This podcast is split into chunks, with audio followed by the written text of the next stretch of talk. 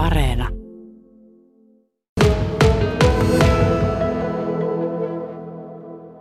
Tästä Tornion Miukin rannasta, kun katselee tonne joen toiselle puolelle, niin siellä on tuttu näky torniolaisille. Haaparantahan sieltä näkyy ja vähän Tornion kaupunkiakin tuolta mukavalta näyttää, mutta tuossa sunnuntaina päivällä niin täältä tuli eteen jotain sellaista, mitä ei yleensä näy. Nimittäin Anni ja Marko Myllylä. Te olitte täällä valokuvia ottamassa. Anni katteli tuossa, kun Haaparannan päällä oli tummia pilviä ja ukkosekin sieltä löi ja nappailitte valokuvia, mutta sitten Anni huomasit tuolta vedestä jotain vähän oudompaa ilmestystä. Mitä sä näit siellä? Joo, eli tuota, Mie näin, että siellä veessä oli semmonen joku eläin tai eliö.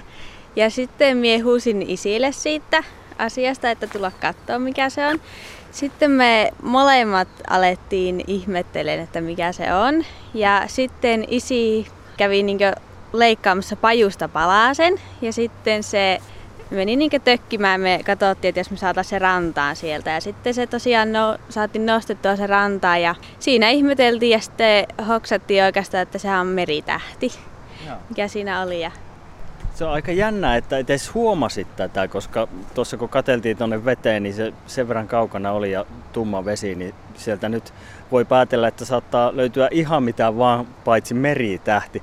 Marko, sitten kun sä lähdit tuossa tikulla nostelee tätä oliota, niin mitä se tuntui, kun alkoi selviämään, että se olikin meritähti? No onhan se aika uskomatonta, että ei ole ihan ensimmäinen asia, mikä uskos löytävän tämmöiseltä rannalta. Että nostettiin siihen kiven päälle ja katsottiin. Ja meritähti tuli tietenkin ensin mieleen, mutta sitten me alettiin laskea niitä jalkoja vai mitä no mm. sillä. Ja nehän normaalisti niitä on viisi. Niin täällä oli yhdeksän. Että sekin oli semmoinen erikoisuus meidän mielestä. Että en tiedä, mistä on tullut ja miten on tuonne joutunut. Meritähdeltä se ihan selkeästi näytti. Tosiaan niin kuin sanoit, niin noita jalkoja, käsiä, miksikään niitä nyt sanotaan, niin oli yhdeksän ja normaalilla meritähdellä, ainakin näin kuin itse ajattelen, niin on se viisi. Mutta tuota, Anni, se oli kuollut se meritähti, Joo. mutta miltä se muuten näytti? No ei se näyttänyt itse asiassa kuolleelta, että se olisi ihan hyvin voinut olla eläväkin, mutta se sitten ei liikkunut ollenkaan ja se oli semmoinen vaisu. Marko, te nostitte sen tuohon kiveelle. Se ei ollut ihan mikään pikku. Ei, kyllä. Se oli niinku tuommoinen, olisiko ollut 15-20 sentin väliin johonkin, että tuommoinen kämmenen kokoinen kumminkin, että aika, aika iso. Meritähtiä niitä ei todellakaan pitäisi olla täällä Torniossa. Ja tekin olette varmaan kahdestaan nyt kovasti miettinyt, että mistä ihmeestä se meritähti on tullut. Mitäs, onko tullut mitään ideoita, että mistä se olisi tähän rantaan tullut? No ei, lähinnä ensimmäisenä itselle tuli, että joku on käynyt oman akvaarion tyhjentämään tuonne rantaan, mutta että ei, en osaa kyllä sanoa, että kyllähän tuon laivoja tulee tuonne Röyttänkin satamaan ja kaukaakin, mutta että olisiko ne sitten tänne asti kumminkaan jaksanut käveleskellä. Mm. Onhan sen joku voinut, missä noita sitten kasvaakin, niin olisiko sitten turisti tuonut tai jotakin tämmöistä heittänyt vetteen tuolta yläjuoksulta. Sitten. Se olisi virran mukana kantautunut tänne alaspäin sitten. Ja tuossa kun puhuttiin tuosta laivahommasta, niin kyllä tästä Röyttä satamastakin on aika lailla matkaa tähän. Eli tuota, pitää olla hyvä tuuri, että se olisi jotenkin päässyt tänne.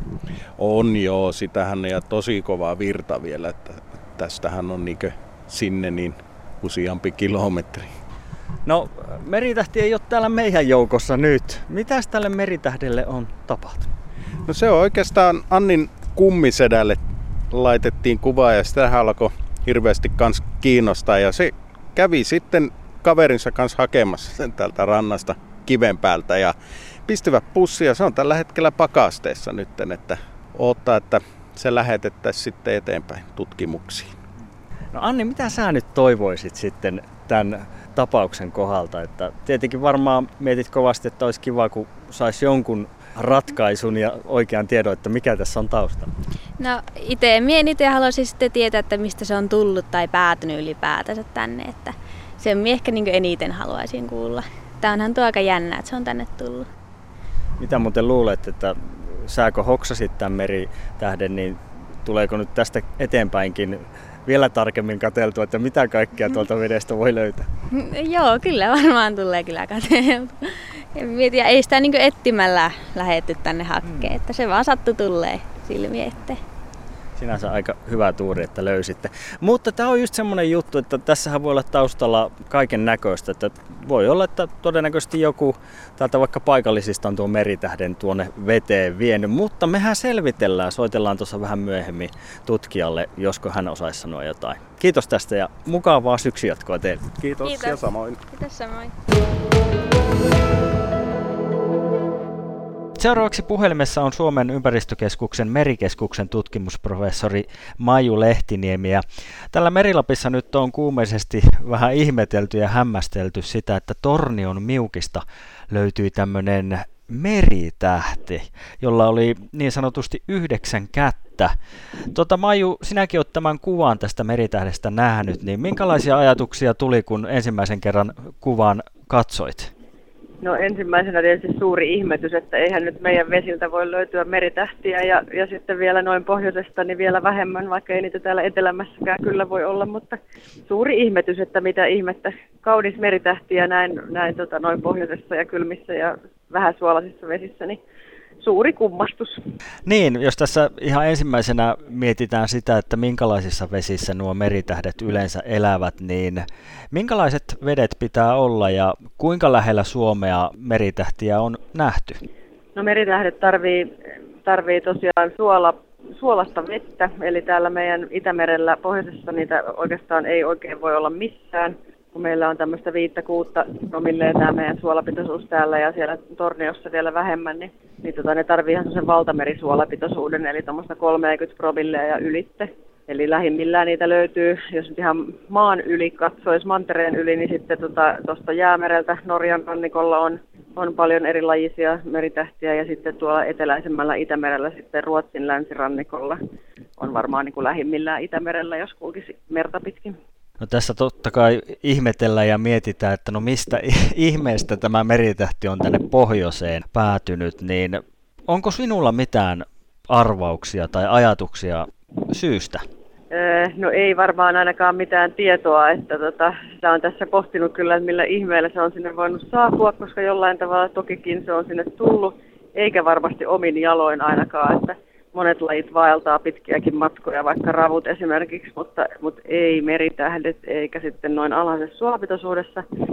Niin tota, ne, mitä nyt on tullut tässä mieleen, niin on oikeastaan kaksi vaihtoehtoa, että olisi laivan runkoon kiinnittyneenä saapunut, mutta sitten olisi tosi pitkä matka tuolta eteläiseltä Itämereltä, että se olisi Pohjanmeren puolella kiinnittynyt ja sieltä lähtenyt sitten kulkemaan laivan mukana, niin, niin on kyllä tosi epätodennäköistä, että se voisi selvitä siitä koko pitkästä merimatkasta pysyen kiinni, kun ei oikeastaan ole edes tämmöinen kiinni istuva laji, vaan vaikka kulkee pintoja pitkin, mutta mutta tota, ei sekään oikein kuulosta niin kuin järkevältä selitykseltä kyllä. Että sitten mm. toki painolastivesitankeissa, eli sekin olisi niin kuin laivojen mukana, mutta se näyttää ainakin siinä kuvassa, mä en nyt en mittakaavaa tiedä, että en osaa itse sanoa, että kuinka iso, iso meritähti se nyt sitten loppujen lopuksi oli.